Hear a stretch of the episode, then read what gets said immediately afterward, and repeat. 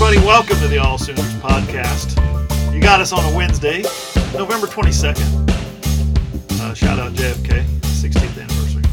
This is episode 224. We are rolling through this season. Uh, next week, I think, well, the, the prediction is next week we will be having one episode again a week instead of two because we don't anticipate that we'll have a post game podcast We'll cross that bridge when we get to it. That's Ryan Chapman. He's joining us from Moore. I am John Hoover. I'm in Tulsa. Randall Sweet is going to hop on and join us in the third segment, talk about recruiting. He's going to talk about his big trip to BYU. Poor kid's never been anywhere in his life, but he got to see some really cool stuff. uh, we'll also discuss this week's season finale with TCU. We're on to TCU, Ryan. Hard to believe, huh? Uh, week 12, season finale. It's here it's two days away as we record this. Season go fast or season drag drag ass kind of a little bit. Uh, I think it drug from bye week to UCF, and then it sped all the way back up again. The little hiccup Oklahoma had in Lawrence and in Stillwater, trying to get the ship righted. Last week, it's hard to. I think because it was BYU and it was it was awesome, but it was so new that it didn't feel like a Big 12 road trip, but that was yeah. the last Big 12 road trip, and this is the last Big 12 home game. So you're here uh, to Friday. We'll experience the last time a Stoops will be active on an Oklahoma sideline uh, in a long time, and it'll be the first time since 1998. Like, there's a bunch of stuff to like absorb of like of the next time we gather here, Oklahoma is going to be an SEC school official. Like, it'll be very very odd, but. uh just locked in on this game. And, and maybe, maybe next week, if there's no post game, we might do a post bowl selection, just a quick hitter, depending on if some of the weird scenarios that play out. Because uh, Oklahoma could anywhere from like a New Year's Six to their pass back to the Pop Tart Bowl. It's it's all out there uh, over the next eight days for the Sooners. Yeah, so I'll take you back real quick. 2018 was Drake's first year. 2017 was before was after Bob's last year.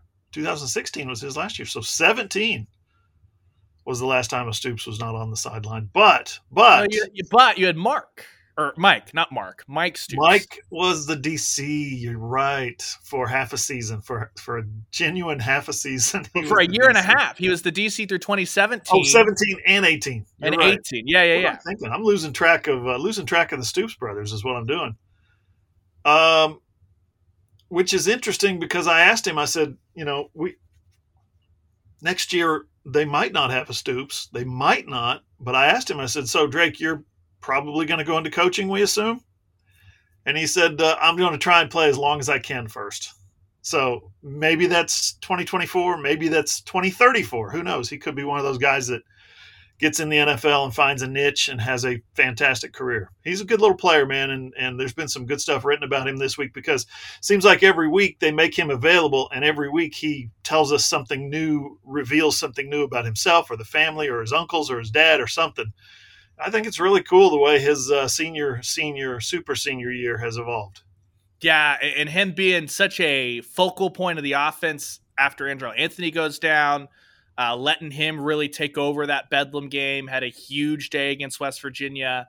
I know that you had been tracking this. I know that George Stoia popped it out, but if it's Jackson Arnold on Friday, uh, he has a chance to hold a record that I think is going to stand for a very long time. If it is a record of how many quarterbacks that he's caught passes from at Oklahoma, and I think that we've learned throughout the years of, of the Drake Stoops experience of you're not going to find me betting against that guy. When he says he wants to play football as long as possible, um, the, the, way that he's a student of the game, obviously, but listen, go back and listen to like Louis Riddick on the on the broadcast when we like watched it back, and Louis Riddick clearly is a huge, huge Drake Stoops fan as far as the high level stuff he does, putting uh, defenses, defenders' brains in a pretzel before he even gets the ball. We know how tough he is, how driven that guy is.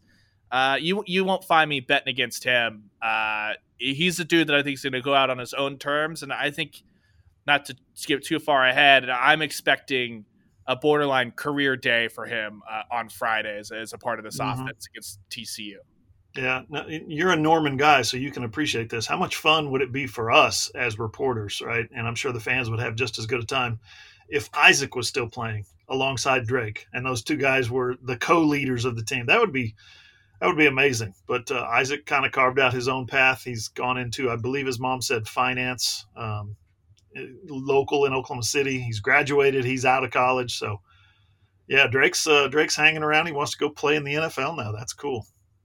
Yeah, so it'll it'll be fun to track and it'll be interesting. So I um obviously, uh, if you recall, not that anyone cares, uh, was brutally attacked via a targeted sickness from Eddie Radosevich a year ago for what was senior day. I actually don't know how Brent Venables does senior day. Is is it still the before kickoff? Is it after the game, halftime? Because I, I was I wasn't there for. Uh, obviously, Lincoln did senior day the exact same way Bob did senior day, which is yeah. uh, before they go, you know, back into the locker room. They bring everybody out, do all the names and stuff. Then they go and get ready for it. Uh, that's something I just don't know because I, I wasn't there for senior day a year ago. Yeah, it'll be before the game. Uh, and they could always, we know how Venables is. Things could change like that. But uh, as far as I know, it's uh, before the game. They've got a handful of guys who basically they're running out of eligibility. Their their their last game uh, at OU will be Friday. They will not be back, um, which is interesting because there's a couple that you would think with the COVID year and what the NCAA allows, and do they have to file a waiver, and what can they get their sixth year back, and all that stuff. I don't know. Uh, but there's a handful of guys that they're planning on being this is their last game. Speaking of last game, Ryan, the last game that we attended, we got locked in the stadium again. Again. At BYU, we were in the press box. We recorded uh, we recorded our stand up. Then we recorded our podcast. We were told in between basically that gate 5 is going to be open for you guys. whoever is in charge of locking gate five did not get that memo, and gate five was locked. The media gate uh, right across the lot, right across the street from the the uh, media parking lot, which is fantastic, right across the street. That sucker was locked, bolted, might I say, bolted shut. So uh, we had to climb a fence. We had to climb a gate. We had to find a gate that was climbable because some of them have those little iron bars, you know, with the, the little pointy tops, and we're not climbing over those. But we found one that had a flat top we scaled that sucker and we were out of there in about a minute and a half. Ryan, that was that was uh, that was one way to end a, a road trip season for sure. Uh, we hadn't been truly locked in yet this year, which I was getting kind of worried that Rando wasn't going to get the full All Sooners yeah. experience, which is, I think, the first year of you, Josh, and I, 2021, we got locked into three different stadiums, yeah. including Oklahoma. so, yes. uh, yeah, it was great trip to Provo, great trip to BYU. There's a phenomenal video that I don't know if it will ever see the light of day of uh, of Randall's on one side, I'm I'm the rear guard, and Hoove is on top of the fence, and uh, it, it's it's phenomenal stuff. I think that in the video you hear Hoove be like, "Don't do that, Ryan." it's like put that put that video camera away. I didn't want the world to see me fall. I don't mind if the world sees me climb over a fence. I just don't want the world to see me fall. Well, I, if anyone that knows us, actually, I'm the most likely to fall. I am mortified of heights, and so the, the fence was what eight feet, nine feet. Nine, I say nine feet. It, yeah. it wasn't like a ridiculous fence. It was a pretty simple. Like there were different places to put your foot, so you're not ever like truly having to lift yourself or suspend yourself. I was mortified the, the whole time, and so uh, yeah, the, the, one that was actually most likely to fall was me. Of like it, heights and me just do not jive at all. Yeah. Well, uh, growing up in the backyard in uh, North Pole, Alaska, uh, I had we had a tree in our backyard, and I was, to my knowledge, the only person who was small enough to climb that tree. But I climbed that sucker like a spider monkey every day, and so yeah, sh- uh, sharpening the skills for getting out of stadiums in my fifties. That's what we're doing. That's what we did incredible stuff. It was it was a memorable way to close what was a really fun trip. Uh, for Oklahoma fans, no other chances to get out to Provo, which is why on the post game pod I was like, hey, get a home and home on the books. This was fun. I enjoyed it. Um, I want to go over real quick the uh, where is where's that note I had? Um, I thought it was. Uh, let's recap BYU. Um, we'll get off the Ryan shot some really good action photos of me scaling that fence. We'll put that behind us for now maybe we'll re- revisit later in the podcast. I don't know.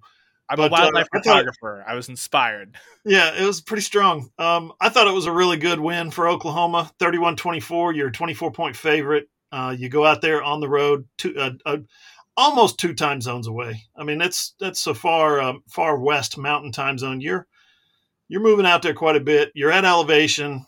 Uh, you're going up against a team that's got their senior day, senior day activities. The families are out there. Everybody's playing on high emotion.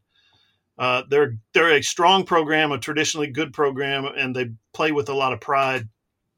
And I asked some players after the game. I said that they looked like they were hitting. Yeah, they were hitting really good. Drake Stoops told me, for instance, uh, they hit me a couple times. I was surprised at, at the, how hard they were hitting. So put all those factors together, and you find yourself tied 17 17. Um, Billy Bowman gets that interception at the goal line, runs it back, keeps Oklahoma in front instead of giving up the lead.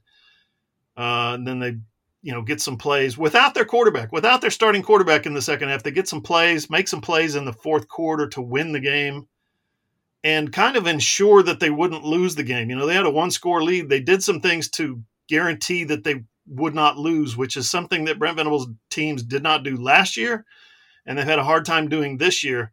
Well, they did those things this year. I, I would call it Ryan a gritty win. Yeah, I, I like BYU is really bad this year, but it's a different team at home than it's on the road. Uh, the defense played, I thought, just awful in the first half. Frankly, for this for the standard that they've set this year. Um, and Brent was talked about that at nauseum on Monday. He was pretty disgusted by the run fits. You have bad run fits plus Danny Stutsman playing through food poisoning, where he basically is running on empty because he couldn't keep anything down. Uh, and basically, what you end up with was an Oklahoma team that played pretty poorly for stretches of the game defensively, but they were able to turn it on in a couple of moments to deliver the huge couple of turnovers in the second half. And, and uh, also, something we haven't talked about a ton how big was it for OU to come out and force the first punt of the second half? I know it put Jackson Arnold taking over the offense on his own nine yard line and, and kind of put you behind. It started a chain of a couple of possessions of bad field position, but letting Jackson Arnold always play on equal footing or with the lead, I, I think that that's something that maybe we didn't talk about enough because um, it was lost in a pretty awful performance by the run defense. Like it, that, I'm sorry. I know that BYU plays a ton of pride, but this year they were a bottom 10 rushing team yeah. in all college football. That can't happen. But you won despite the fact that you played poorly for stretches defensively and then didn't have your starting quarterback offensively. I, I don't know uh, for the second half. I, I don't know what else you could say other than you escaped, you survived, good job, you made the plays. That's good teams do that. Yeah, this was one of those games that you look back on, and yes, they absolutely one million percent would have lost this game last year. Simple as that. There's a lot that went right. Uh, uh, actually, there's a lot that went wrong, went against them, Oklahoma, but I think there's a lot that they overcame to get to the position to win the game, uh, including the run defense, which the, both the defense, the BYU defense and the BYU offense threw some new schemes at them, and they had to adjust on the fly Brent Venables was not happy with what he called the run fits by the linebackers. He's, he placed the 8, 9, 10, 12 yards of carry in the second half on the linebackers. Yeah, and, I think that we talked about this after the game, but probably a result of Kip Lewis and Kobie McKinzie not playing a ton of snaps the first half of the year. On top of that, Nate Stutsman was 100%. So they believe they can fix that. I don't think it'll be a really big issue this week, not because, oh my gosh, they're going to go in and get that thing fixed TCU runs the ball fine ish. TCU's a top 10 passing offense in the country. Oklahoma's weakness of their defense all year long has not been run fits, it's been the passing defense. I just don't think it's going to be as big of an issue this week, just because I, I think that TCU is going to be attacking through the air. So something they need to fix, absolutely, because TCU can't have both sides cooking, right? You can't be successful on the ground and through the air and, and have a good game plan. But uh, I think it's something that they'll put that behind them and, and, and kind of move on to uh, trying to shut down TCU for one final game here to get to 10 wins before bowl season or a possible Big 12 berth if, if things break their way elsewhere in the Big 12. Yeah, um, I, I, do, I do think this team is a little different when it, they play different, maybe I should say uh, when it comes to road games. And, and, maybe those close losses at Kansas and OSU taught them a little bit of how to make plays at the end to win, despite not uh, despite setting your field goal kicker up with a game winning field goal, go ahead field goal, you're unable to do that. We won't beat that horse, that dead horse to death. Uh, but it's something that um, you know you're, you're 11 games into the season and you have bigger question marks at kicker than you've ever had. It's just bizarre. And um, Brent Venables talked on uh, Monday this week because they had to push everything up a day. He talked about the um, field goal kicking. Just we just got to get better. He said we just got to get better. Um, Gavin Gavin Marshall has been injured. He said uh, all season. He's got a couple extra points to his credit this season, but he's been largely injured. I don't know how backup kicker gets injured. What in the heck's going on there? But um, Zach Schmidt has been the guy in practice, and to which Ryan I say, I said we're not going to beat a dead horse, but here we are. Uh, he's been the best guy in practice. He's he can't possibly be the best guy in games when when you're missing a 28 yarder and you're hitting from the right hash and missing it wide left. They've got to come up with another solution. Um, if if this game, especially if this game is close and you've got a chance to win the Big 12 championship, you know what I mean? They're the first ones up. They're the first ones out of the gate in this Big 12 tiebreaker derby. You've got to be able to win this game at all costs. And if that means running a second kicker out there to try a 26 yard field goal with uh, four minutes left in this in the first quarter, then that's what you do. You can't put the same guy out there that has an obvious, obvious uh, confidence problem right now. I think it's too little, too late. Honestly, um, you, you can't go back and re-legislate the miss in Lawrence or the miss in Stillwater. That miss in Stillwater looms massive. Mm-hmm. And I, I, think to come back to something you said a, a, second ago, I think the defense has made those plays late. Remember, Ethan Downs should have won the game in Lawrence. Uh, the Billy Bowman interception should have won the game in Stillwater. It was down to the offense turning the ball over uh, three times in both of those games, and they turned the ball over zero times at BYU. So I think the offense is the one that kind of has to do that. But right now, in a weird way, Brent Mills hasn't said this. Zach Schmidt, everyone roll your eyes. He has been good on extra points. Those are free points you can't give away. And I think it's almost like if you make the change now, is that going to totally shatter Schmidt? And then maybe Reddy can't, uh, can't hit the extra points, or, or if he's been that bad in practice, and then you screw up both things. Like, just let Zach Schmidt get the extra points and don't try to kick a field goal. I don't care. Unless you're in fourth and 20 from the 20 yard line, just do not kick a field goal ever again uh, until this season is done. Now you mentioned the the takeaways and the, and the turnovers. Um, yeah, Billy Bowman obviously saved the game, 100 yard pick six. The goal line defense. Randall had a cool story today about the Sooners goal line defense and how it's just remarkable how many turnaways they've gotten this year. Uh, but you got Danny Stutsman with that the only sack in the last four games, and it was a strip sack, and it became uh, one of two fumble recoveries on the day. And we all know takeaways equal victory. Giveaways, in the case of this team, right? Giveaways equal defeat, Ryan. In the two losses Oklahoma has had this year, they had six giveaways. In the nine wins they had they have had so far, they have six giveaways. I mean, that tells it all t- tells the whole story of this season. Six, you give them the football away, turned it over six times in nine games. You won those nine games. You turned it over six times in two games. You lost those two games back to back. And then defensively, 24 takeaways um, for the season. I think you're third in the country, fourth in the country in takeaways and turnover margin and all that kind of stuff. Second in the nation in interceptions, which really plays into this week, by the way, because uh, TCU is a little loose with the football. But uh, including the four takeaways in those two losses, man, you've got 24 on the season. All you got to do if you're Oklahoma is hang on to the football. Well, and it speaks to talking with Jeff Lebby after the game, Jack Snorn, like those guys talked a ton about, hey, a, a lot of their conversation throughout the second half on the sideline in Provo was just don't give the ball away. Like the defense is going to come up with plays, they're going to give you chances. You've got enough skill position around you. The offensive line's playing well enough. Gavin Sawchuk's running the ball well enough. Just don't do the the the big red button, the the nuclear blow up that that really costs you. Keep an eye on the snap all the way. Little stuff like that, because those were not Andrew Raym snap issues. That was just a, a young guy taking us out the football. Remember Caleb Williams, Lincoln Riley's first thing with the Caleb Williams package initially? Well, he's got to catch the ball first off the yep. snap, and then everything else can go from there.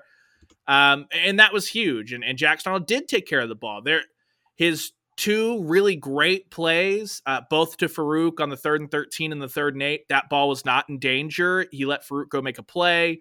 His wor- two worst throws of the day, where he got pretty nervous on that Nick Anderson, that was not in, in, in any danger of being picked. When he missed that, you know, Tawee Walker in the flat because there was a defender in his face. I think he got sped up for the first real time in college football. It wasn't like he threw it straight to the defender like we saw a veteran quarterback do in what was that 2011 in Columbia. That wasn't the thing. He didn't get happy feet. He was calm. He was collected. That'll be huge for Friday if it is Jack Arnold. Uh, that's the one that has to give it a go. Just don't turn over the football. TCU is one of the worst teams in the country in turnover margin. Their defense doesn't force turnovers. Josh Hoover, the quarterback, not any relation to John Hoover that we know of. Uh, he yeah he throws three to five balls a game that not all of them are picked off, but they are dangerous balls that that the defense has a chance to make a play. He's not shown to be particularly mobile at this point.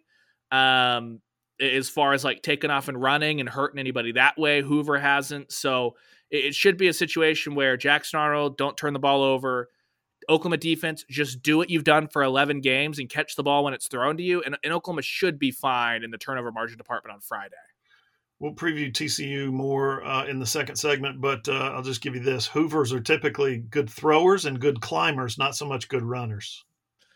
Yeah, totally fair. Totally, and and in a weird way, Chapman's are the opposite because we're not good at anything. We just we show up. We're we're really good. We're enforcers we talk trash and we pick up yellow cards for dissent. That's what hey, we do.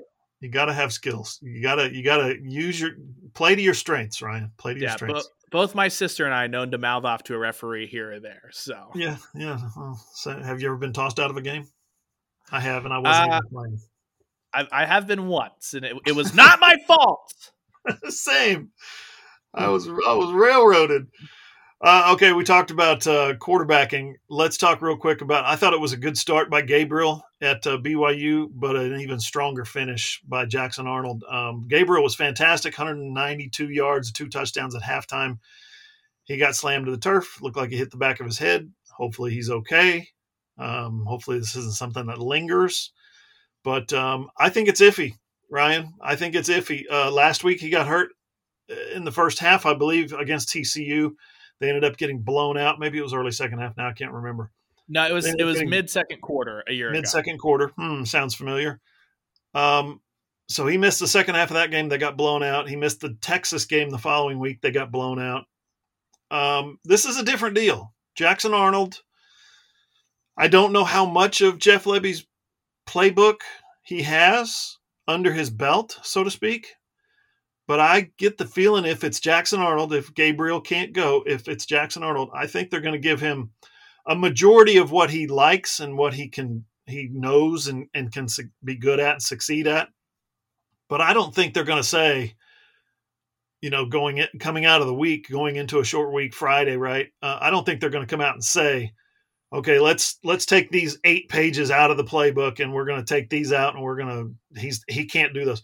I think the kid is uh, showed last Saturday in Provo. I think he's special. I think he showed why he came to OU, and I think he showed why Jeff Lebby signed him. That late audible. Uh, so just just to clarify, if, and correct me if I'm wrong, Ryan. Uh, third and uh, third and thirteen. He uh, that was not the audible. Right? Correct. That was one where the pocket was collapsing to his right. Yes. Slides over, lasers into Farooq makes a big time throw across the middle to Farooq for a 16 yard completion on third and 13. The one that allowed them to kneel the game out and, and run down the clock and win the game was third and eight. Does that sound right? Yes. Third and eight. He comes to the line. They have a call made that, again, correct me if I'm wrong. The call is if they if they show this, we're going to run it if they show that, we're going to pass it. And he gets up to the line and he sees what they're showing and he says, okay, we're going to pass it. Third and eight, he don't care. Third and eight, he's not scared, right? He executes what's called. He didn't like change the play call. He didn't like Lebby didn't call a run play and then Jackson Arnold comes up there and goes, "Screw that! I'm not running that play. I'm running something else." He gave him an option based on what the defense was showing, and uh, Jackson Arnold threw the third and eight to Farooq and first down, and they were able to kneel it out. But still, that's a big time throw and a big time read uh, and a and a big time play to win the game. Yeah, and and I think the even bigger thing about that is Jackson Arnold did not mentally prepare this week knowing he was going to start leading yep. up to BYU. That is, Jackson Arnold sat in this in the same meetings where Jeff Lebby was telling that exact call. If Oklahoma gets this look, you check into this play, and he's telling that to Dillon Gabriel and Davis Beville and Jackson Arnold as they go through the game plan stuff. So it's a guy that clearly is. We've been told this. He's super attentive, engaged, all that stuff in the meetings, all that. But for you to go through the whole week and you give the the you know I prepare like I'm going to play every week because that's how you answer questions to the media. That that's just uh, media school 101, all the stuff. But to actually absorb that and then in the moment, the moment not be so big for him that he's like, there's all this new stuff going on. I totally forgot I was supposed to check into this pl- to to make that thing happen and then make that throw. That was huge. That was huge. And so uh, it it wasn't like a, oh my gosh it, it wasn't the Caleb Williams in the second half of Texas with what he was doing. There were some nervy moments, right? We mentioned the throw to Tawee Walker that was a dump off he didn't make. The obvious one, the Nick Anderson. He wasn't perfect, and it's everything of why you've seen when you have a fifth year guy, experiences Dillon Gabriel. That's why there was never a question, never wavered that Gabriel's your guy all year long. But he's a five star and he played like a true freshman five star who had to get tossed into the middle of a game in the second half. And that's why, on one hand, I really, really want to see Dillon Gabriel be able to have one more performance in Norman. The fans get to appreciate that. He deserves it. He's been massive for this transition period. But I also would be very excited to see a whole game of Jack Arnold as the starter as kind of a little sneak peek into what – 2024 will be uh, headed to the SEC.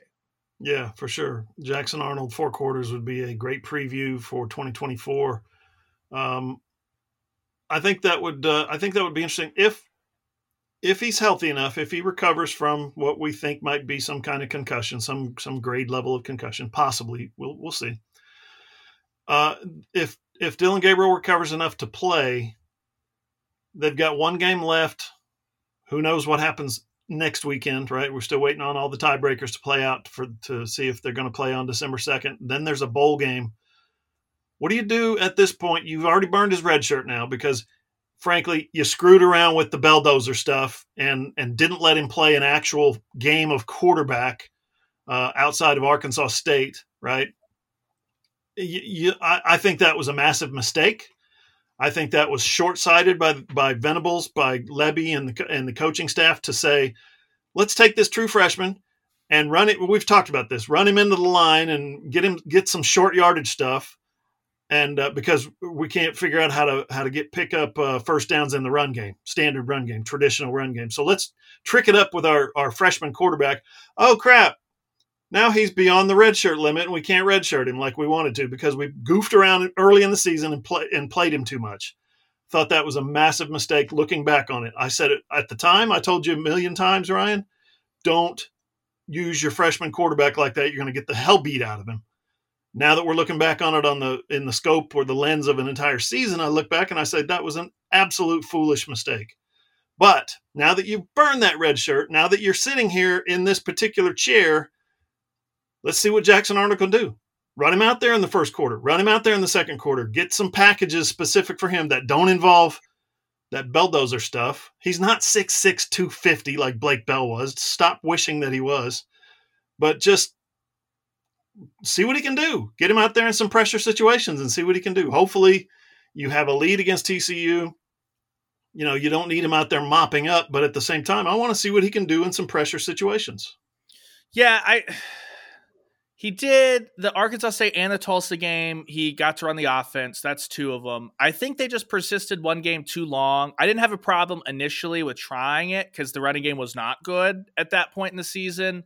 I think they just kept it one game too many, the, the Arnold package, which would have left you with he could have played four games. And if Dillon Gabriel could get back, you don't have to burn his red shirt this Friday.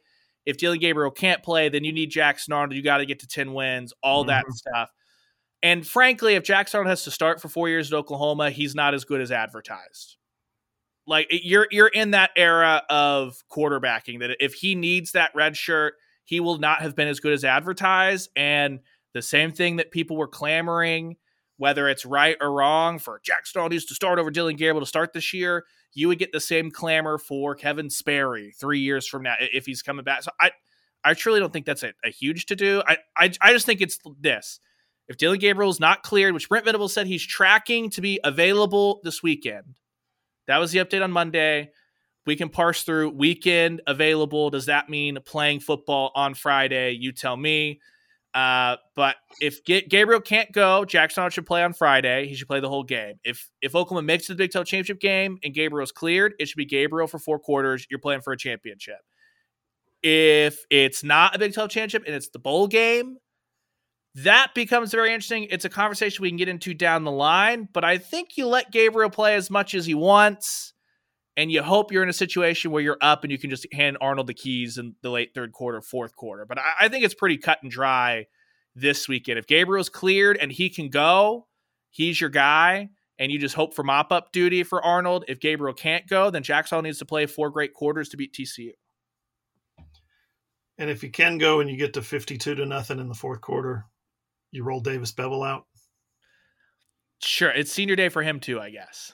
Is it? I Is I have it? not I even taken so, no. the time to count Davis Beville's eligibility. Sorry, Davis. Yeah, I don't think he was on that list that we got. Let me let me actually let me check that list. Let's just double it right check here. it while we've got it up. But yeah, he's he's not on that list. I'll give you the list of guys that they're counting on this being their final season. Rondell Bothroyd, Isaiah Coe, Jordan Kelley, Jonah Laulu, McKade Mettauer, Phil Pyatt, Reggie Pearson, Walter Rouse, Caleb Shaffer, Austin Stogner, Drake Stoops, Marcus Stripling. Subject to change. That is the guys that no matter what, they do not have another year of eligibility. Okay. That that's what that is. So there may be guys that opt to not take their last year. Yep. There may be guys that declare early. There may be guys that portal, but that was the list of names that whatever they want to do, they can't come back and play another year because of all the COVID super senior. Hmm. And we talked about Coe. Coe is confusing to me because Coe played one year at JUCO, then sat out 2020, then played at OU for three years, which means he should have that 2020 season back. But I don't. I'm, I do not think with the JUCO season being canceled, I don't think it counted the same because like that wasn't like an opt out thing. That was just like the JUCO. Decision. Like his clock had didn't technically start or something. Yeah, it it JUCO it's it's different than if he were not at a JUCO. Eh, yeah. I think basically in 2020. He's been good this year. I think they'd like to have him back in 2024, but uh, we'll see. He looks like an SEC defensive tackle, doesn't he? well, they they need guys that weren't on that list. They need to convince Da'Jon Terry. That's a big recruitment job to, to get him to come back next year. Jacob Lacey's a big recruitment job to make sure that he's uh-huh. locked in and wants to come back and play another year of football. And that's of the senior group, then obviously there's like the Danny Stutsmans, the Billy Bowmans. Do you want to can, can you convince Tyler Guyton to come back so you can have Sexton and Guyton? There's a lot of those pretty interesting cases that we'll dive into probably next week as, as you kind of preview the off mm-hmm. season mm-hmm. uh, and bowl season and all that stuff. But and uh, the portal season, portal yeah. season comes up right after the championship game. So, yep. All right, uh, we'll do that next week. We'll do that on future podcasts. Right now, coming up on the next segment, we're going to preview, we're going to dive into a preview of the TCU game. That's all next on the All Sooners podcast. Hey, are you a business owner looking to get your product out there to the masses? Let's say you run a hotel in Norman or a car dealership in Oklahoma City or a restaurant in Edmond, or maybe you're a small online business who creates and sells OU merchandise and you just want Sooner Nation to come sample your wares. Well, then consider advertising in this space right here on the SI Sooners podcast. SI Sooners reaches thousands of readers, viewers, and listeners literally every day, and the SI Sooners podcast is the ideal place to find your next customer. To advertise, send an email to allsoonerssi at gmail.com or DM us on Twitter at all underscore Sooners.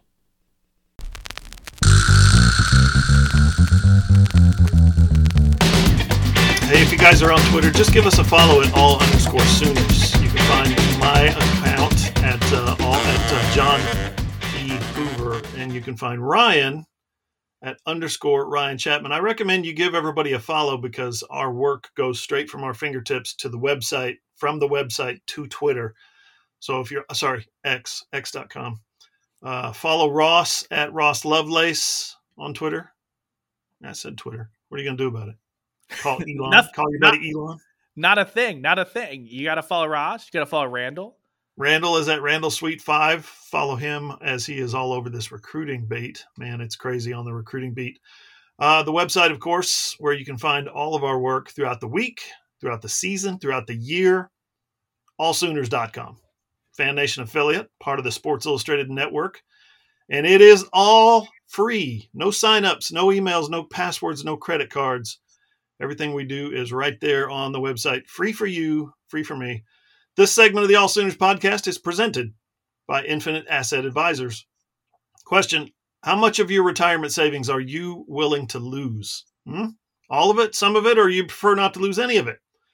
If you're nearing retirement or if you're already in retirement, I can tell you the math and the science studies have proven that a few bad market years could wipe away the kind of retirement that you dreamed of. But there's a way to safely grow your money and not have any market risk. All you got to do to turn your life savings into guaranteed lifetime income is get with Infinite Asset Advisors. Not only do they help plan for retirement, but they also show you how to become debt free before you get there. They are experts in financial planning, retirement planning, and even estate planning. I'm going to look into that one myself because uh, you need to do that.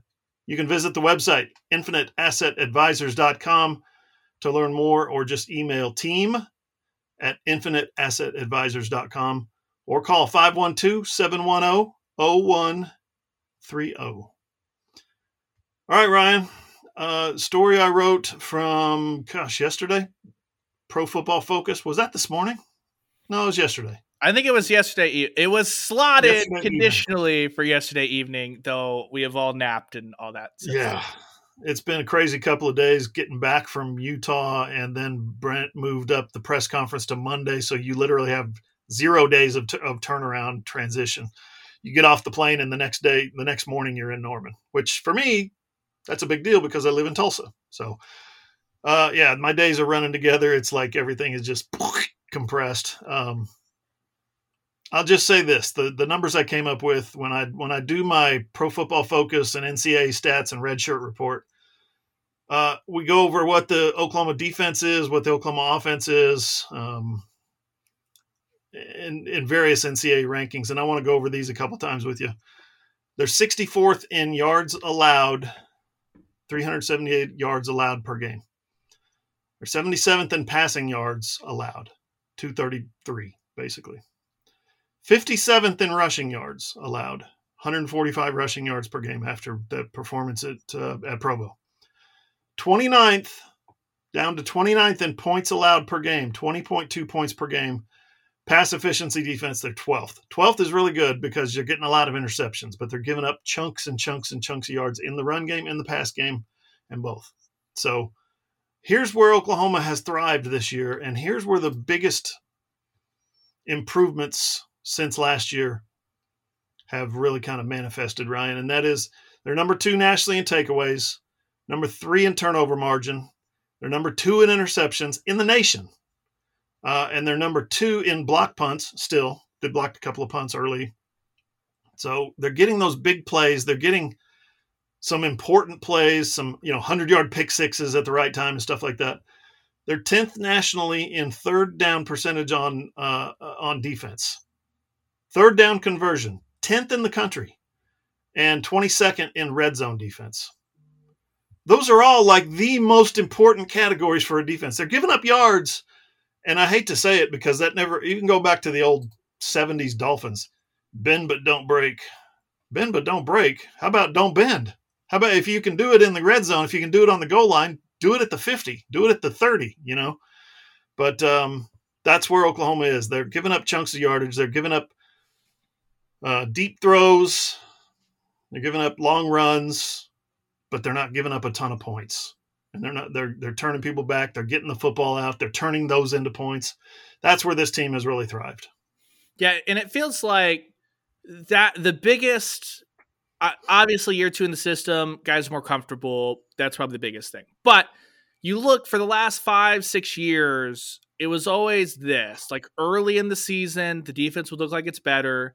Then there would be one game where stuff starts going sideways really early and it would snowball, and there was no recovery. And the defense was a horror show for the entire rest of the season. This year, Oklahoma, they're giving up the yards. As you said, all those stats illustrate that. But if they can get teams into a third and medium or long, if they can rally and have a big play on a first or second down, they usually get off the field. If teams bow up in the red zone, why is Oklahoma State throwing in the red zone? Why is West Virginia throwing on the goal line? Why is BYU in a spot where they're throwing a pick six? Because teams saw what happened against uh, Texas. They saw it happen against UCF, and they respect that you're probably not going to be able to consistently run on this team on the goal line when they know a run's coming at them. And so I think you're seeing the mentality, like that grit that Brent Venables has as a, as a guy, right? That's where it's manifested this year. The team taking over the personality of their head coach defensively. That is where that's happened. And as things get better, recruiting wise, all that stuff, I know Brent Venables highlighted the linebackers for the run fits, and that's exactly right. But also, if you have like a David Stone quality guy on the interior, on one of those plays, he probably blows somebody up three years from now to the point where it doesn't matter if the linebacker run fit behind him is perfect or not because he's erasing that. Right? That that's what Alabama's defensive line has done for years. That's what Georgia's defensive line is right now. Like Jordan Davis erases that. You don't have to be perfect as a linebacker if Jordan Davis is in front of you, right? Like that's how that works oh, you're still a few years off from that. They got to recruit and develop and then recruit another class and develop another class along the defensive line. But they're moving in the right direction. And it feels like everyone wrote the story. We did it as well. I think I wrote it when Brent was hired. The defensive improvement at Clemson. What does that track look like? Well, year one, it was marginal improvement. Year two, they jumped to the top 25.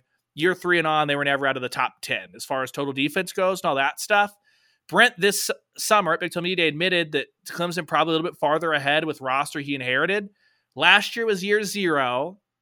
This year is year one of that exact transition that happened at Clemson. They're jumping forward. It's not perfect, but they're improving the most in the most important categories. If PJ Adebawore can come along, if. St. Thomas can come along, you get another year to Da'Jon Terry and Jacob Lacey, and you start to work in some of those five star guys. Maybe that's where get Danny Stutsman and Billy Bowman back to start to build the spine of your defense around that that's where you would hope that they can take another leap next offseason and shore up some of the chunk plays in the run game and certainly the passing, which is, I think, as much about the fact that they haven't had a consistent corner opposite of Woody Washington than, than anything else all season long, just because of injuries, being banged up, rotating door. Yeah, and we don't know exactly what um, what Gentry Williams' status is. He was there at BYU, didn't play. Um, so he'll be he'll be uh, he's kind of on the mend. You know, they're trying to get him ready. That shoulder keeps popping in and out. I guess uh, he would be a good one to have against a, an offense like TCU, Ryan, because you mentioned him at uh, in the previous segment. Josh Hoover is uh, is slinging the ball all over the place. I looked up his numbers. He's got two 400 yard games to go with two 300 yard games a guy who has limited starting experience, right? So uh, he's replaced our old buddy Chandler Morris, who went out earlier in the season with an MCL. Um, Josh Hoover and his receivers. Here's the deal with his receivers. I, I don't think there's any like ninjas out there, right? But I counted it up. They've got three guys who have over or right at 500 yards receiving for the season. Three. Okay, that's that's a pretty good number. They've got 11 guys who have caught passes for more than 100 yards receiving this year, which tells you you can't plan on one guy or another, you know, shut him down, put this guy on him, anything like that. They spread the football around and they get get the ball to a lot of different playmakers in that offense. By the way, I think they're one of the uh, nation's most up tempo offenses. They're 124th in the country, 127th in time of possession. Yeah, what can you define what a ninja would do as a wide receiver? Um, Malcolm Kelly was a ninja. Okay. Yeah, Ryan Broyles was a ninja. Okay. Guys like that. Sterling Shepard was like a, a five star ninja. He was unbelievable. Just first off, silent. They will uh, they'll sneak up behind you. They've got a shuriken that they can throw across the no. Uh, they they've got really big bot. It's it's what you'd expect at TCU, right? They've got a, a mix of speed, some bigger bodies. You mix in the tempo it's going to be tough. I think there's going to be a ton of points in this game. I don't think Oklahoma's going to suddenly limit the yardage. I don't think Oklahoma's suddenly going to limit the like uh, points, not like 50 points, stuff like that. I think it's going to come down to uh, what we haven't seen from Josh Hoover is he hasn't taken the ball and really hurt defenses with his legs if things break down. He's more apt if he's getting some pressure just to throw it up there to anybody. Uh, so it's going to be about can Oklahoma get like a second down sack to put TCU into third and 15 and get off the field? Can Oklahoma catch the balls that come to them? There's going to be opportunities. Can you, if if you just get bodied up and sealed off by a bigger receiver, can you tackle that guy immediately, or does it turn into a broken tackle and Billy Bowman's running somebody down? Like I think that's going to be the key because then when you look at it, it's weird. TCU's strengths match up with Oklahoma's weaknesses defensively. The deficiencies of the TCU offense also match up with what Oklahoma is strong with, though, because TCU's 120th in the country in turnover margin. A lot of that has to do with the fact that their defense doesn't really force turnovers, and Hoover's throwing the ball for a while. There was about two picks a game. Um, even that BYU breakout performance was four touchdowns, two picks. The other thing that TCU is really low at is red zone offense. They they get to the red zone and because their run game is so so, uh, they've had some trouble punching it in. If you remember all the way back, that's what cost them that Colorado game way way way back when is they could move the ball down to the red zone and then then it was Chandler Morris throwing interception, couldn't execute on the goal line. What did we just talk about? What could Oklahoma do? Turn the ball over. What does Oklahoma do? They bow up on third down. They bow up in the red zone. So whoever's strength wins bigger, does that make sense? That if, if Oklahoma gets three interceptions and that strength wins out, Oklahoma's going to be really comfortable. If TCU's breaking tackles and they throw for 400 yards, Oklahoma only gets one pick. TCU might damn well win the football game. Yeah, 124th in time of possession, 120th, as you mentioned, in turnover margin, uh, 118th in interceptions thrown. Again, OU is second in the nation in defensive interceptions and uh, red zone offense, red zone scoring percentage. They're 127th, whereas that's been one of Oklahoma's strengths, as I mentioned. Uh, Hoover threw seven interceptions in a five game stretch. Uh, did not throw a pick last week against Baylor, but uh, they've been blown out a couple times and they've had a couple of blowouts. They blew out BYU 44 to 11. They blew out Baylor 42 17. They've had some close losses, um, a couple of one score losses. Um, lost to BYU, lost to Virginia, uh, sorry, West Virginia, uh, and Iowa State back to back weeks by a grand total of 13 points, I think. Anyway, um, the, the, they've got it's TCU. They've just they just went to the national championship game, right? I mean, wow. clearly this team yeah. has talent. This team has players. They've got an All American uh, type guy, preseason All American on defense. Josh Newton, uh, defensive back. Four seniors total, Ryan, uh, on this roster. Four on the, I'm sorry, uh, in the starting lineup. Four seniors total in the defensive starting lineup, but three of those are in the secondary. So they're young up front. They're green around the I don't want to say green around the gills. That's not right. Green around the gills means you're getting ready to hurl. Uh, they're, they're, they're green in the front seven. There's a lot of green in the front, front seven. seven. Thank you very much. Yes. Uh, yeah. That's their defense. That this isn't the team that went to the national championship though. That that was right. a team that had five bajillion super seniors, and Sonny yeah. Dykes did a great job. Great, great job with that unit.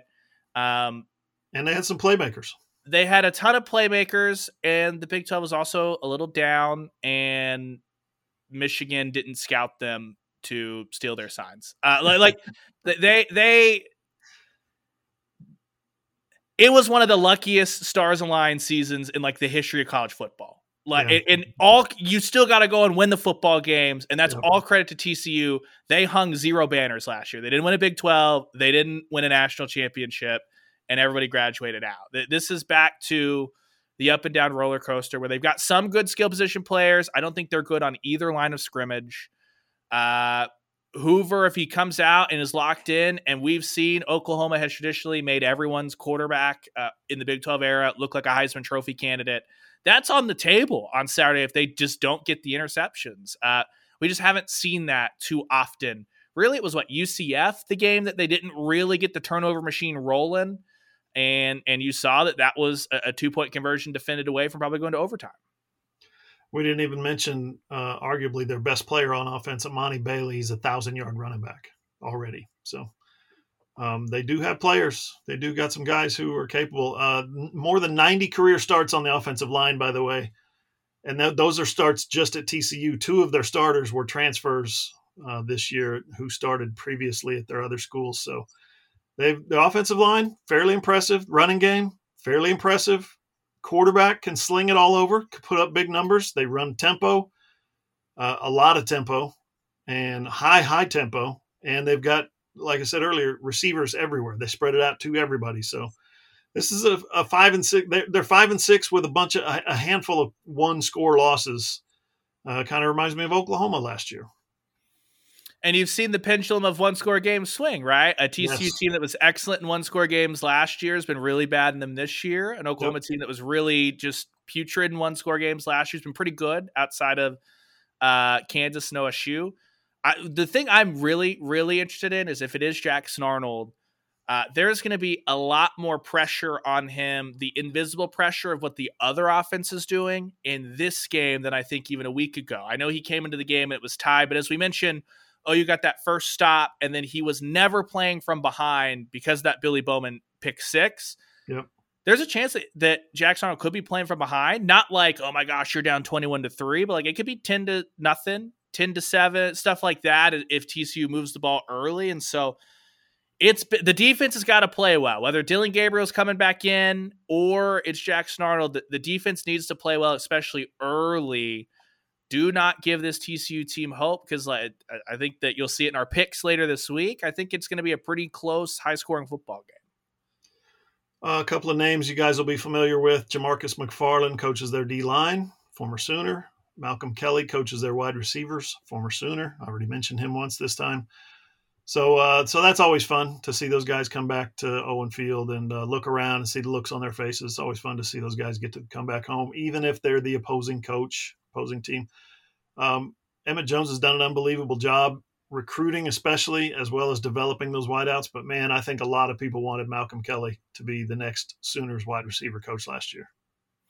Yeah, for sure. It would have made the Malcolm Kelly rap slap just a bit different as they head back into the locker room, all that stuff. But I think Emmett Jones has done a really good job, and uh, it'll be interesting to see. He's got a big class of guys coming in.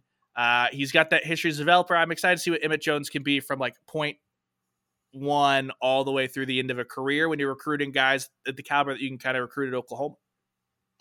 Man, Nebraska Cornhuskers, they diminished. So diminished. They are so diminished. Although they're two point favorites this weekend against Iowa. So let, oh, let's oh, yeah? see.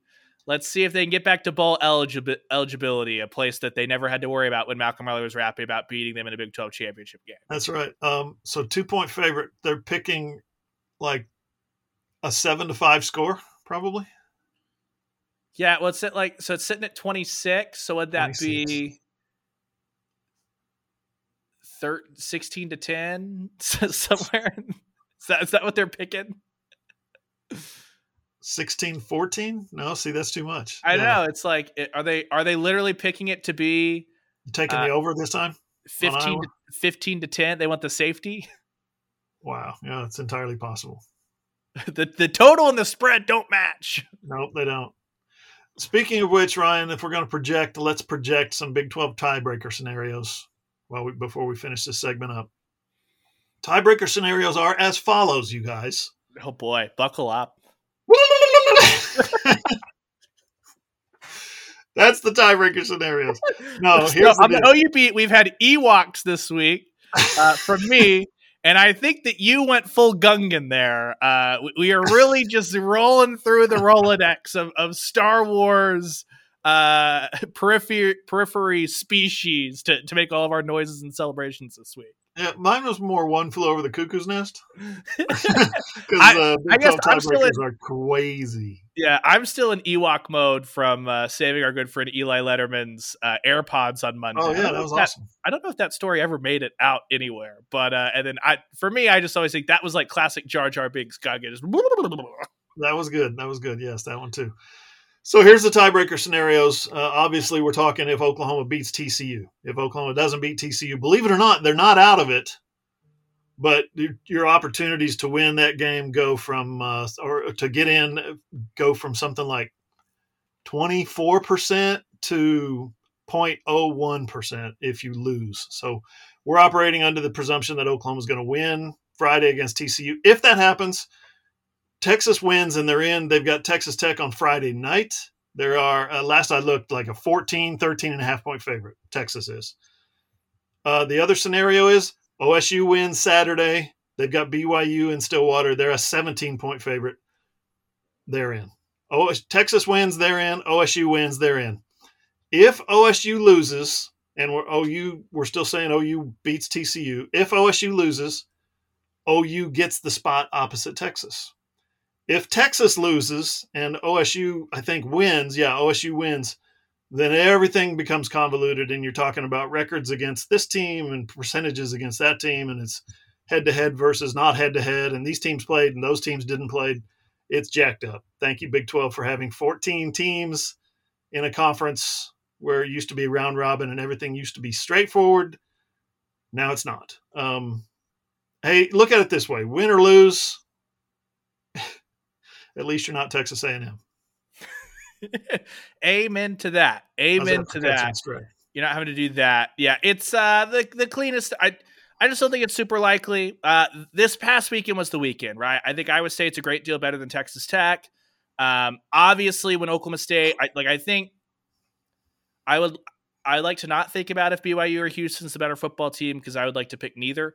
But when Oklahoma State goes and digs the early hole on the road at Houston, if Oklahoma State was going to lose, it feels like that needed to be the one for the Cowboys to drop, and they did a great job of just plugging away, saying nobody freak out, carrying on. So it, it feels like I the cleanest way is Texas to win, OSU to lose to BYU. I just I don't think that BYU is going to be able to circle the wagons two weeks in a row. They've been a different team at home, going on the road.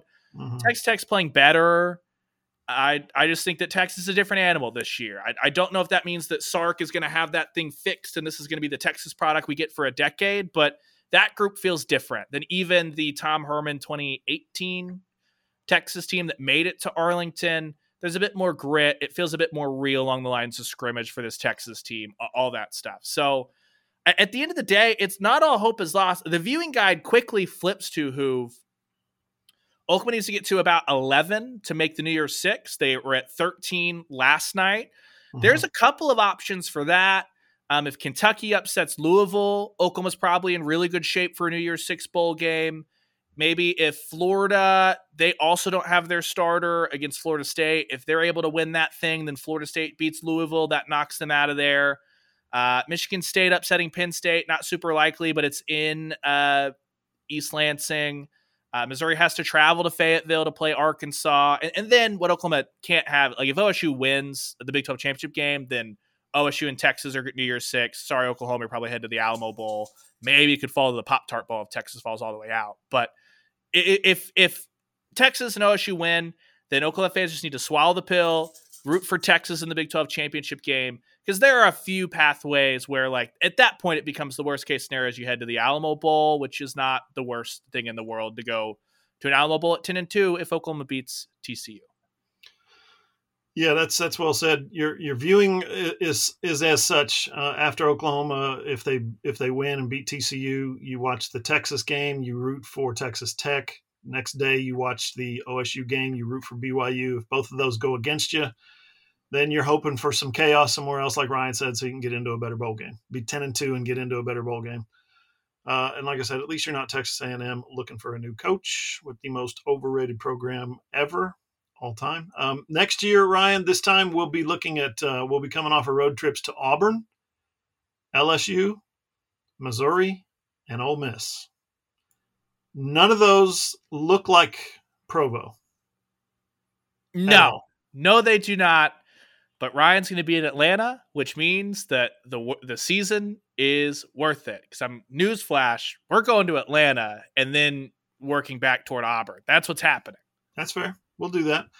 Um, I looked it up. The next time OU goes out west, San Diego State, 2029.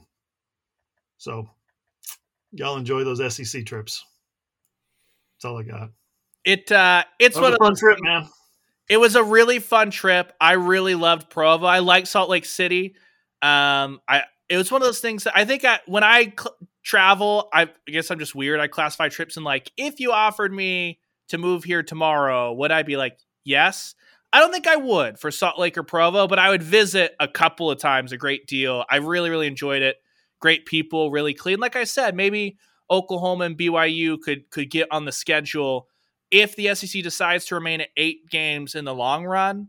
Um, that opens up. You need that, you know, Power Five non-conference game. It'll open up some flexibility for Oklahoma to have non-conference games. BYU should have some flexibility because um, they, they had just a different scheduling model as an independent. You know what I mean? And so that I, I would enjoy that. That would be a ton of fun. But uh, yeah, it Provo is awesome. You trade Provo for a yearly trip to either Death Valley, Tuscaloosa, Between the Hedges, the Swamp, Neyland, College Station, Kyle Field out there. You you trade that trip for uh to know every year you're going to get one of those. Yeah, and the way the Big 12 schedules, you wouldn't have gotten Provo every other year anyway. So, exactly. Uh, yeah. So, uh, but it's too bad. Hopefully, Joe C um, had a great time out there. I think he did. Uh, I saw him briefly um, after the game. But my guess is the fan base, the OU club of Salt Lake City, OU club of Utah, you know, uh, I think the the report is that everybody had such an unbelievable time. There was so much uh, hospitality shared. Uh, BYU fans love for some reason OU fans, right? OU fans kind and and warm and welcoming and um, Coleby Clawson told me that story about when he he said after I hurt Sam Bradford, my wife was walking in the parking lot and she had my jersey on, and I was like, "Oh no!" And he goes, "No, no, it was good." He said she said everybody at, at all the OU fans were just super nice to her. So there's this mutual respect that exists. I don't know where it came from. Maybe it came from the Barry Switzer uh, sewage treatment facility, but uh, I told you guys that was the thing. Y'all didn't believe me, but it was. Uh, uh, but anyway, you got to get a home and home on the schedule too, because that would give Oklahoma the chance to go three and two all time against BYU. Yeah, I got to They got to clean that up. Anyway, but, they did. They did get their first win ever against the only team that they've played more than once and not beaten. Does that make sense? Yeah, yeah. So you, you got to get that, but also I'm not sure if Oklahoma quarterbacks would enjoy seeing BYU on the schedule. At least the oh start. my gosh, that's exactly what I thought. Yeah, they they might have to upgrade the offensive line next time they play BYU. Anyway, Ryan, thanks. Good stuff, man. Absolutely. And uh, if you missed it, Porter Moser had a lot of great stuff about Thanksgiving, but also about the team and the upcoming trip to San Diego. So that's all on allsooners.com as we'll know a lot more about Oklahoma basketball and what that operation might be this year when we reconvene next Wednesday, just as they're going to play an Iowa team that everyone knows the Fran McCaffery experience and what that brings to the table. And then either uh, SC's in the top 25, Seton Hall's a really respectable uh, non power five team as well. So, regardless of how the bracket or any of that works out out in San Diego on Thursday and Friday, should learn a great deal about OU basketball. Then they've got that game against Providence coming up here in a couple weeks as well. So, we'll figure out what, what Porter Moser's crew is all about over the next month. Also, women's basketball rolling right along. Went to big Ole Miss last at, week and got a got a big win. So yeah, big win at Virginia. They've got a couple of big ones up pretty soon. They've got Tennessee. They've got the Jumpman Invitational. They'll play North Carolina, as will the men. So mm-hmm. the OU women, uh, Jennie Baranczyk talked about before the season, they've got a really tough non-conference schedule, and they're halfway through that sucker unscathed without Liz Scott. So, so really good stuff from them as well. Yep, good stuff, man. Thanks. Absolutely, we'll see. And Scout, Scott, uh, Scout has just realized she's agreed to do a turkey trot tomorrow morning. So we, have got to get some, some difference.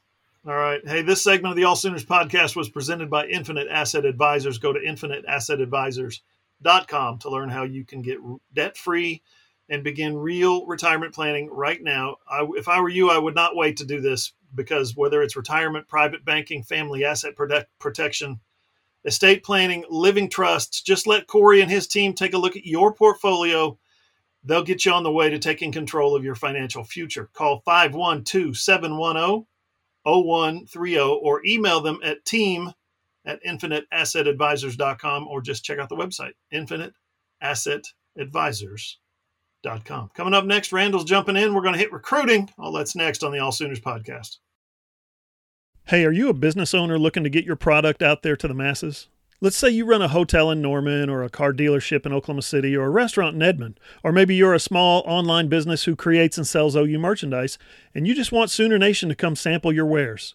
Well, then consider advertising in this space right here on the SI Sooners podcast.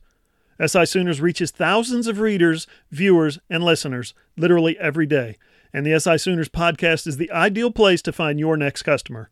To advertise, send an email to allsoonerssi at gmail.com or DM us on Twitter at all underscore Sooners.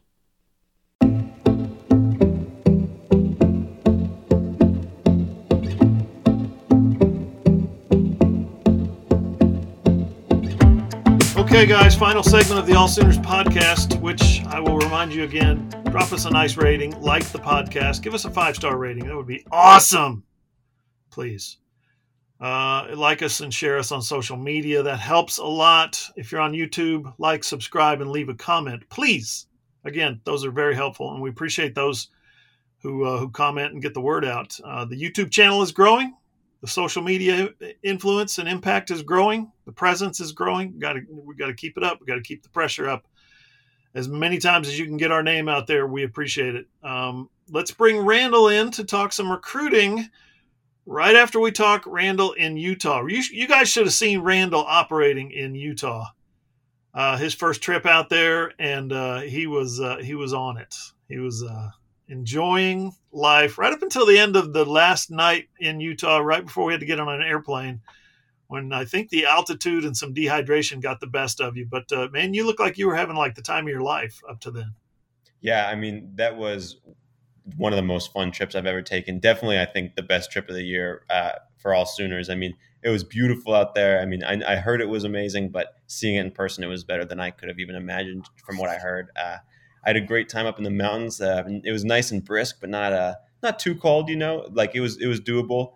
Uh, we got some great food in Utah. That that was a lot of fun. Got to meet some uh, Phoenix Suns coaching staff members, or you did. that was pretty cool. Um, so again, all around great people, great scenery. I didn't get to try one of the cougar tails or that uh, BYU ice cream that everyone was talking about, so we'll have to go back again sometime for that. But uh, um, yeah, I, I, like you said, up until uh, I was feeling pretty woozy that last night, it was a it was a fantastic trip.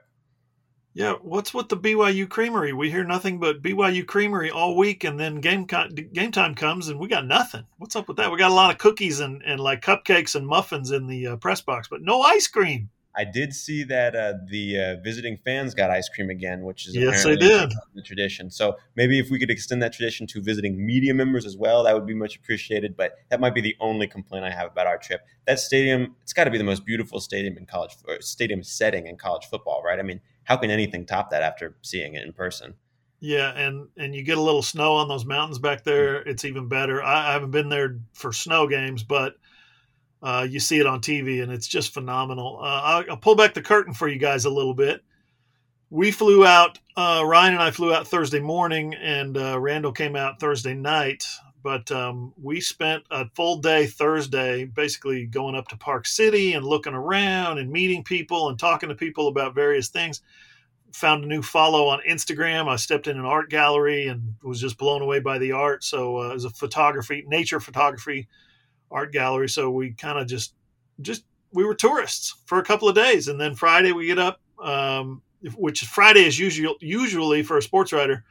Friday's usually your travel day. Well, we went out a day early, spent a little extra money, spent a little extra time. It was fun. I'm glad we did that, and I'm glad these guys had that experience. But Friday was the big day. Uh, what did we do Friday, Randall? I'm trying to remember. We went. with, Okay, so the first thing we did was we drove around downtown looking for the Mormon Tabernacle. Yep and that was like all scaffolded up under construction, so we didn't see hardly anything. We drove up to the Capitol, snapped did, a couple yeah. of photos. Yeah, the, the leaves were real pretty. Uh, Capitol building looked beautiful. Pretty. Yeah, uh, we we drove we drove to Provo after that, and we stopped to hike. Remember?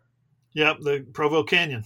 Yeah, the, I can't remember what the mountain itself was called, but that was really beautiful. We saw someone fly fishing. I think that was. Uh, yep, dude was out there fly fishing in Provo Canyon Park. Uh, the we, we, we saw uh, Bridal Veil Falls in Provo yeah. Canyon. That was phenomenal. I had to FaceTime my mom while we were there. It was that cool. I had to FaceTime my mom to show her while we were there.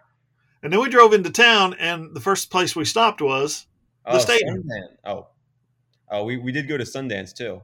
Oh, we drove. That's right. We drove up the up the um, highway a little bit, about four or five miles, and Sundance was right there. I forgot about that. Yeah, we got out and had lunch at Sundance. Yeah. Film festival, the origin, the original film festival place, all kinds of uh, Robert Redford memorabilia and, and other actors as well. It was really cool. Really, Met some OU fans in the gift shop. yeah. Met some OU fans. Shout out OU fans in the gift shop. Uh, Some- that was cool. OU fans not too far from where I'm from, up in uh, West Texas.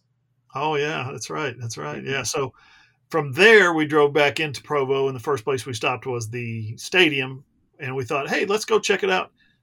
Sucker was wide open. Come on in, you guys come in, take your pictures and walk around. Uh, Stay off the field, but uh, everything else is wide open. It was phenomenal. What great was. hospitality those people uh, those people in Provo show you. And the view is fantastic. If, if anyone tells you the view is amazing, they're not lying. It is second to none. Yeah. So we we we did made one more stop off of that. You know those mountains that you guys see in the background of the of the BYU stadium, the the main view that you're looking at from the press box.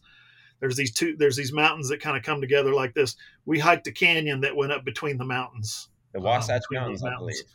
and uh, got some yeah got some amazing photos and saw some dudes rock climbing. That was cool. So we made the most of it, uh, knowing that this was going to be the literally the only time that OU ever goes out there, unless they Joe C hooks us up with a home and home at some point in the future. Um, that was it. I mean, I've been wanting BYU in the Big Twelve for a long time, and that's why, guys. Glad we finally got it. Yep. All right, you want to talk some recruiting? Yeah, let's do it. We've already we've already broken down the game as as many different ways as you can. We've broken down the TCU game as many different ways as you can. So Randall's going to help us out with the recruiting angle. Uh, sounds like uh, we'll just lead off with the lead here. Sounds like that uh, things have turned kind of south on their priority offensive linemen that they've been really recruiting hard the last few months. Yeah, so Grant Brix, uh, a guy that we've said kind of was going between Oklahoma and Nebraska back and forth. Uh, from everything that I'm hearing right now, it's not looking great for the Sooners. Um, I, I don't want to necessarily say that this is the end all be all, that it's all hope is lost, because uh, I've heard at other points in this recruitment that things don't look good for OU. But being so close to signing day, uh, this you know after Grant Brix has already been to Norman pretty recently, saw a win. I mean, if a game like that is not going to you know convince Brix that he wants to leave home, that he wants to be farther away than Lincoln, Nebraska, then it's going to be a hard, uh, a tall task in general. Um, and again, nothing is for certain yet, but at the moment, it appears like Grant Brix is probably leaning towards Nebraska. Again, we'll probably know more. We probably won't know anything more about that until signing day. Um, it wouldn't it wouldn't even be surprising if there's no announcement or anything made until signing day. Uh, that just seems like kind of his style, very low key uh, guy, stuff like that. But uh, yeah, from from right now, it seems like uh, Bill Bedenbaugh has missed out on the last two offensive linemen he's targeted in this class, being Eddie Pierre Louis and now Grant Brix, uh, if that holds true.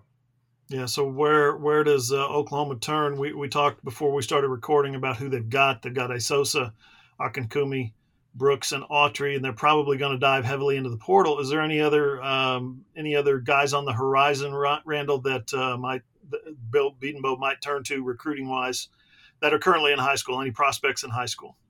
Yeah, so uh, I think look really close down in the DFW area, Prosper, Texas. So Connor Carty, I believe, is a 2025 offensive lineman who got offered by Bill Bedenbaugh pretty recently. Now there's another kid on that offensive line, Tyler Mercer, who kind of seems to fit that Bill Bedenbaugh style. Mercer's currently committed to Tulane. Uh, so again, there, there'd have to be some flip work done, and I don't even think OU's extended the offer yet, but that is something that potentially could end up happening.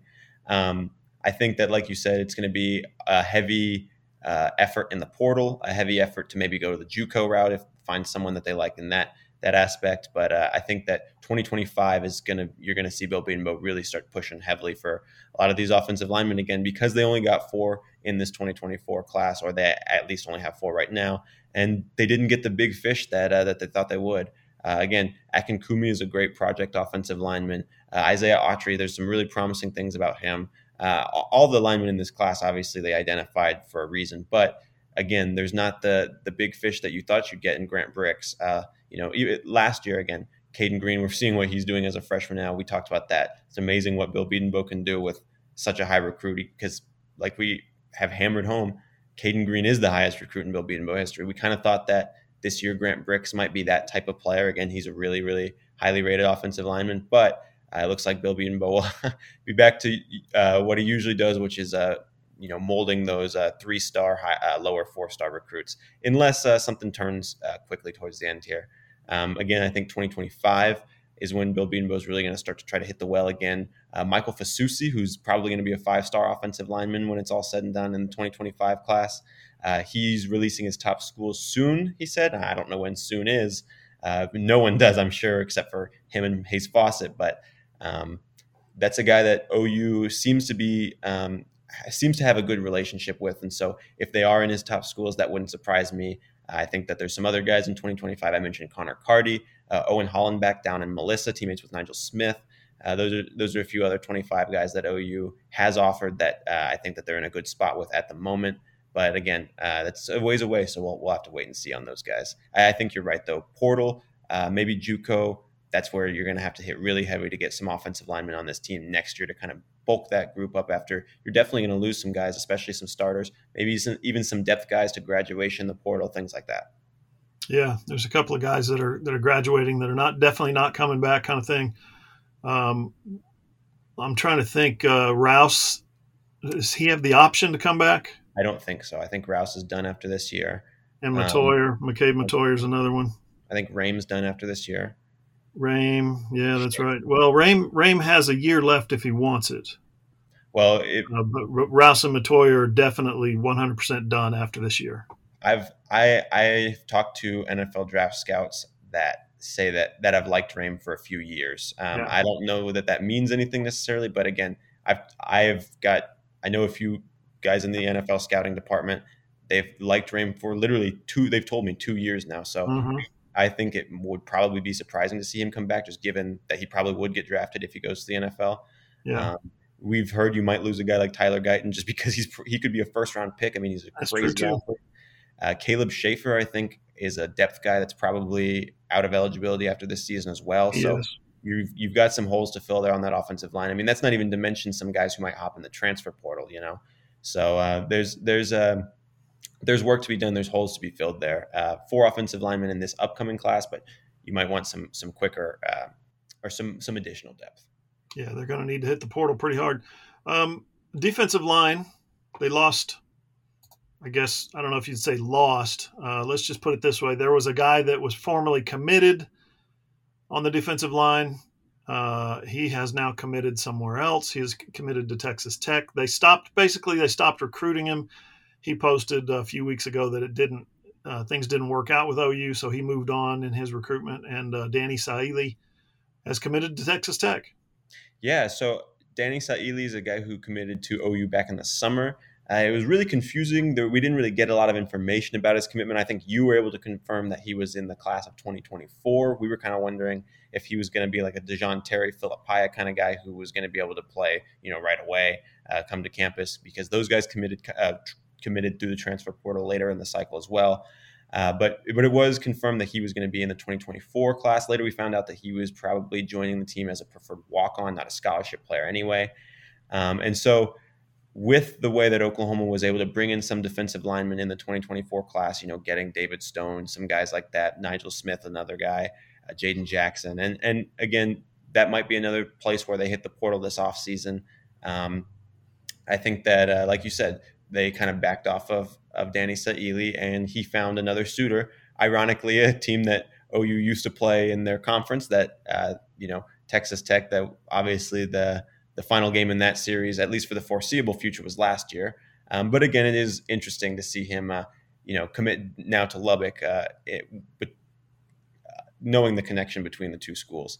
Um, again, a guy who I think Sooner fans were really excited about when he committed because of just the sheer size. I mean, I think he's 6'2, 340 pounds, something like that. I mean, he's a large, large man, guy who, you know, you type of guy you want in the SEC who can eat up space in the middle. But I don't think that, you know, OU is too heartbroken about losing him. Again, he was a preferred walk on, um, but it'll be interesting to see how he fares at Texas Tech. I think that uh, it'll be a fun career to follow uh, for him. Hutchinson Community College in Kansas, they produced some guys before.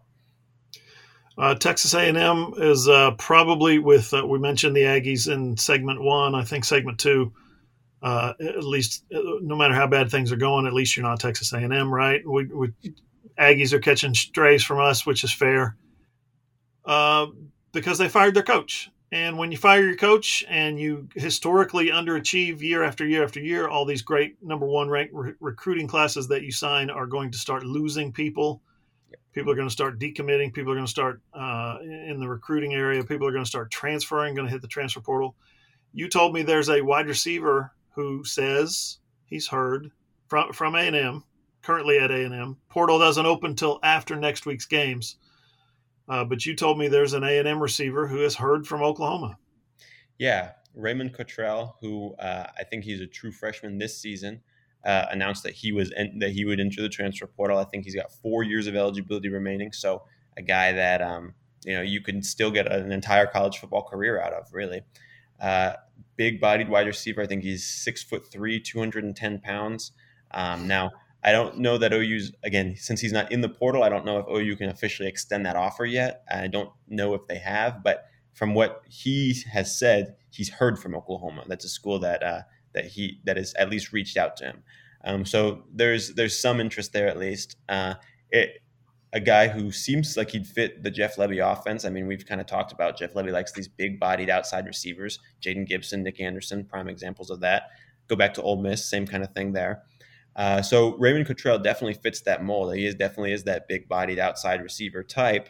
Uh, it's interesting that Oklahoma, if Oklahoma does take him, uh, you know, to get a, a guy who um, in he would be joining the team with four years of eligibility left, while you're also bringing in six committed wide receivers in the 2024 class. Uh, so that would you'd essentially be bringing in seven wide receivers with four years of remaining eligibility, uh, which is crazy. Uh, but again, we've talked about Emmett Jones trying to make over this wide receiver room, and so uh, if he feels like Raymond Cottrell is going to add, you know, add to that and be a, a, good piece to help make over that wide receiver room, then I don't see why they wouldn't bring him in. Again, um, a guy who's been in college for a year is probably going to be more helpful to you than a true freshman, honestly. So at that point, it comes down to you know what you think um, those guys can do for the future of your program versus you know how how much uh, they'll affect right now versus Raymond Cottrell.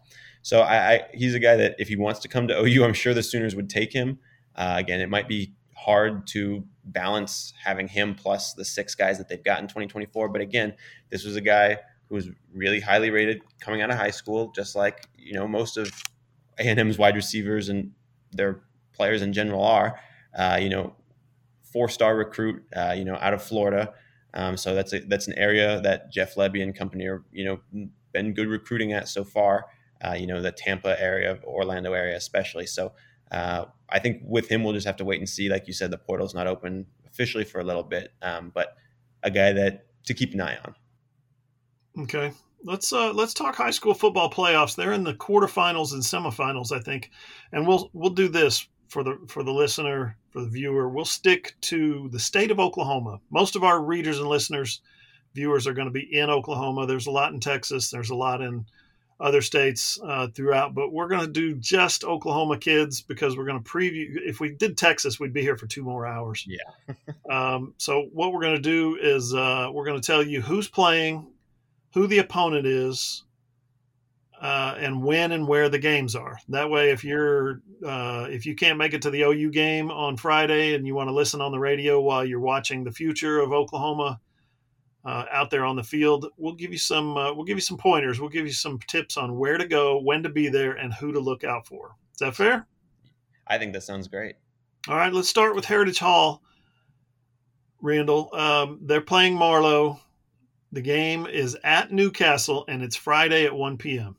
So yeah, so during the OU game, and you're going to be want wanting to watch Andy Bass.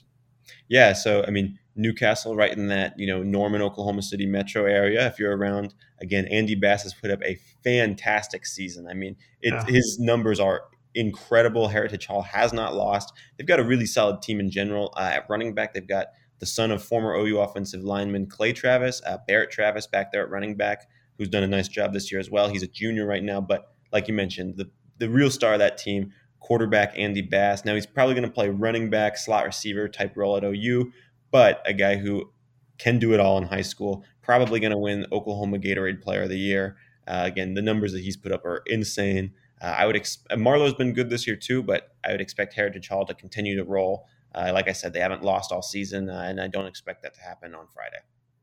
Carl Albert's got McGuinness uh, at Noble. That one's Friday night, seven o'clock, and you're going to want to check these guys out, Randall, because there's a lot of them.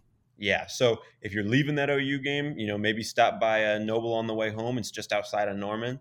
Uh, Carl Albert, Bishop McGuinness. These are two of the top teams in 5A, really every year. Um, th- these two teams both have a history of you know excellence at football in Oklahoma. Uh, you know, OU's had plenty of players come from Bishop McGuinness, you know, Brendan Walker, Gabe Ikard, just to name a few in the last couple years. And Carl Albert obviously has been one of the top teams in the state, uh, having a Bixby esque run in football, really. Um, now, this year they've got four OU commits and another player who's got an offer from OU at quarterback. Kevin Sperry, who's a four star quarterback in the 2025 class. Remember, he moved from Rock Hill, Texas, up to uh, Oklahoma City this summer uh, is leading that offense. Again, they haven't lost all season. Uh, you know, behind him, he's got Xavier Robinson, who's another 2024 OU running back commit. I mean, again, you talk about guys who have put up crazy numbers. Last year, as a junior, ran for 40 touchdowns and 2,900 yards, and as a senior, he's had another great season. So, uh, definitely those two guys in the backfield. And then, you know, out of the skill position players too, you've got Trene Washington, who's a receiver, cornerback, tight end kind of role, uh, committed to OU just about a month ago.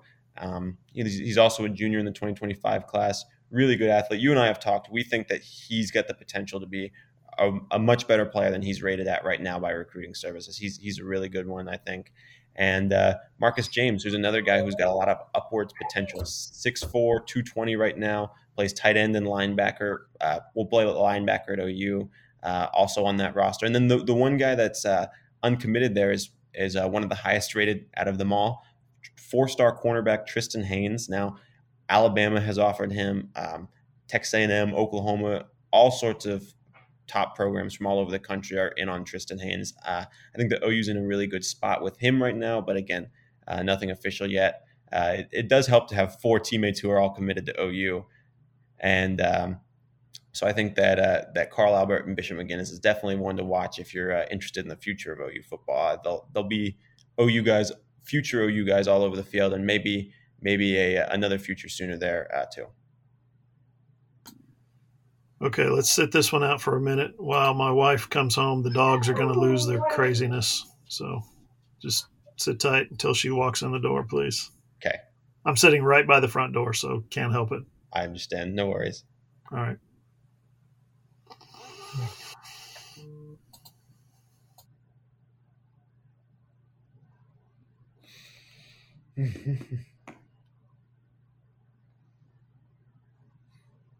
I wonder if um, Sperry will be at the uh, C4 7 on 7 tryout.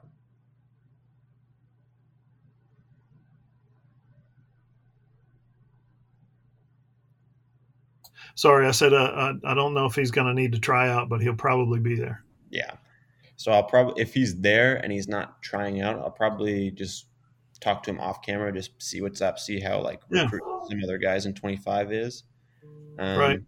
But um, yeah, that's that's what I was wondering too. Is like so like the guys like because Trene's already on the team, right? Uh, yeah, I believe so. Yeah. So like those guys probably won't be trying out, but if if guys like Trene, like Tristan, like the OU guys are like if they're doing stuff, I'll definitely try to get video of that because that'd probably be All. Right? That's cool. Okay, we can try to move on. Sounds like she's going to be going back and forth, but at least the dogs are quiet now. Okay, sounds good. Right. Here we go.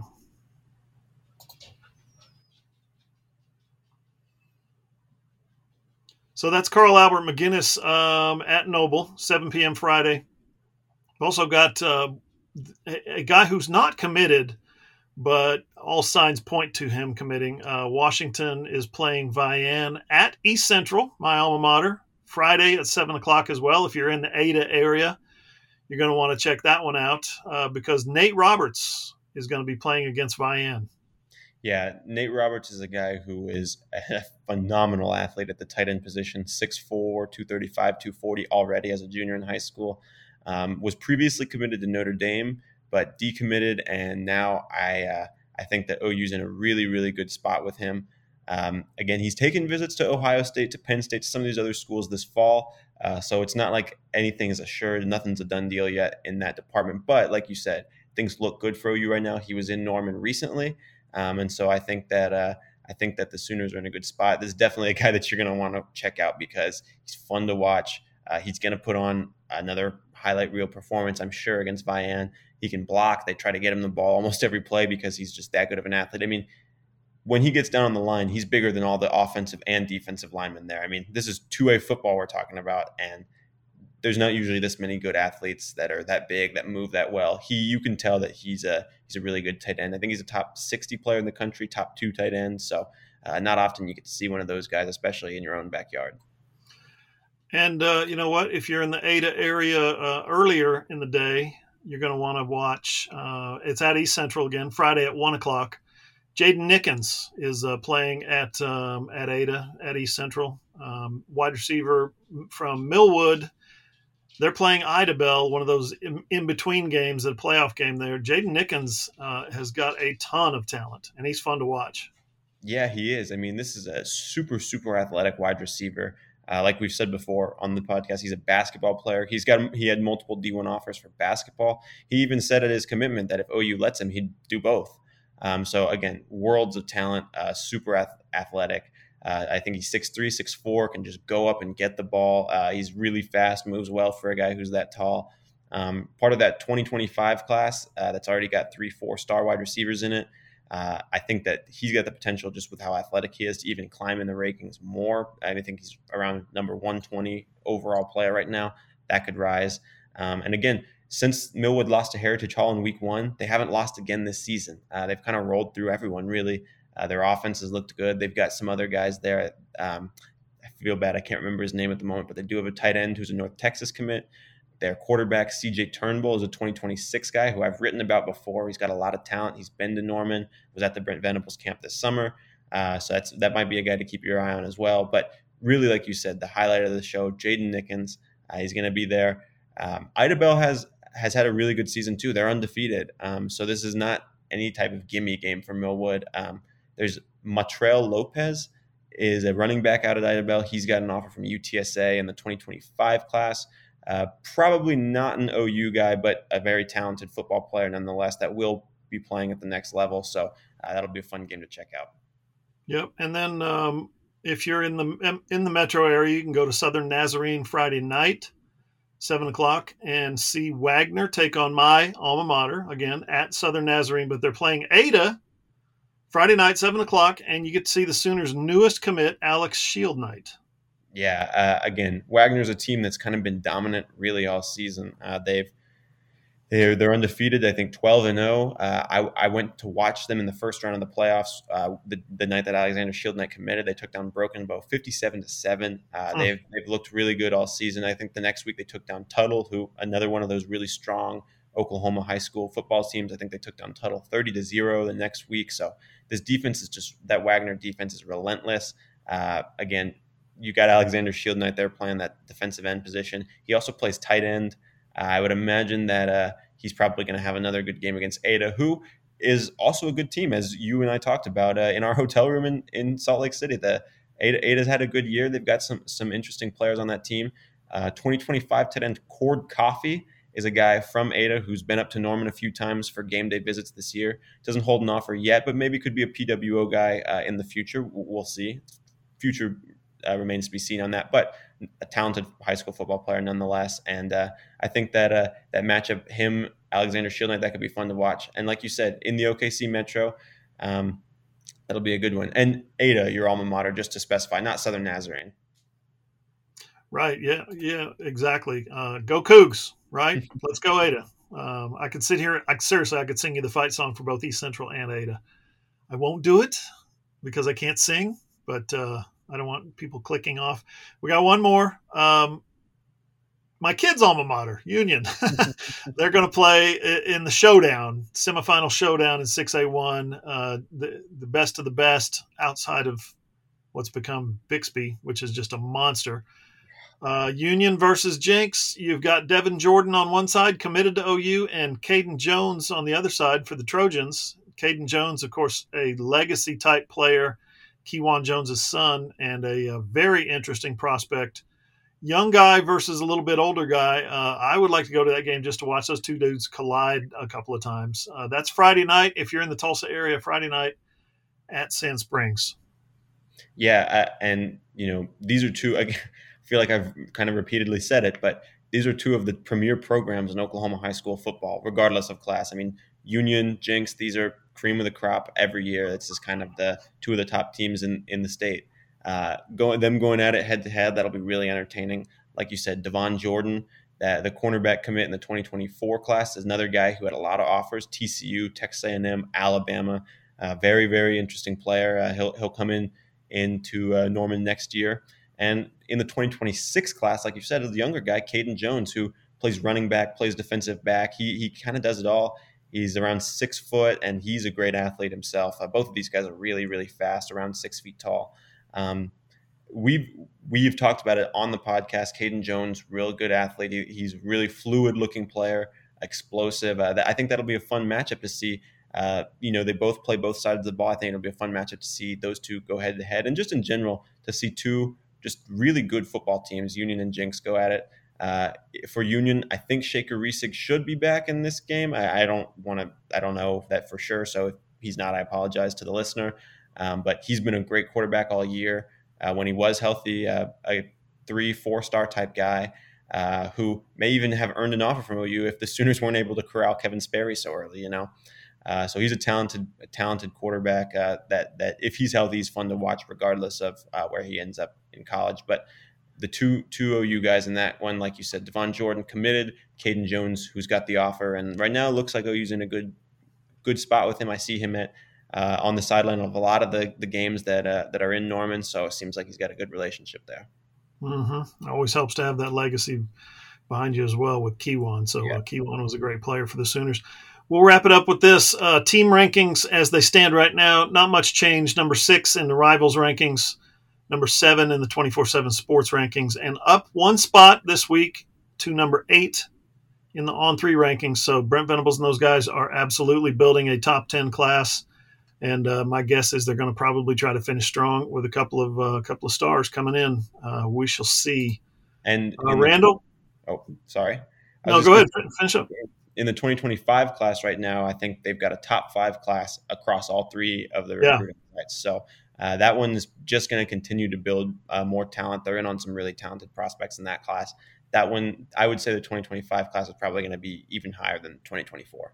Yeah, it's shaping up to be that way so far, man. Hey, appreciate it as always.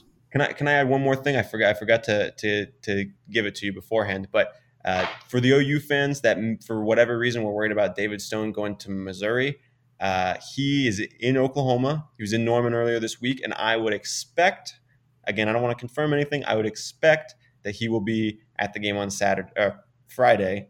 Uh, so, OU fans, hopefully that quells your worries if you had any. But again, uh, I, I, would expect David Stone's been back in town. He's been on campus. I would expect he'll be back on campus uh, Friday for the game. All right. If he's there, we'll look for him. Appreciate it, Randall. Yeah, no problem. Thanks, Hoove. Yep, thank you guys for listening. We'll be back next week on the All Sooners podcast. Don't forget the post game podcast Saturday It'll be Saturday night. It's an 11 a.m. start, but it, for us, it'll be Saturday night after the TCU game. It'll be certified fresh from the press box. That much I can tell you. You can find those and all of our shows on Apple, Google, Spotify, Podbean, iHeart, or anywhere you listen to your podcasts. If you have an Amazon-enabled device, just say Alexa, play the All Sooners podcast. It's also posted on our website, allsooners.com. Just click on the player, listen on your phone, your tablet, or your computer. And all our shows are posted on my YouTube channel, John Hoover Media easy. For Ryan Chapman and Randall Sweet, I'm John Hoover. See you guys.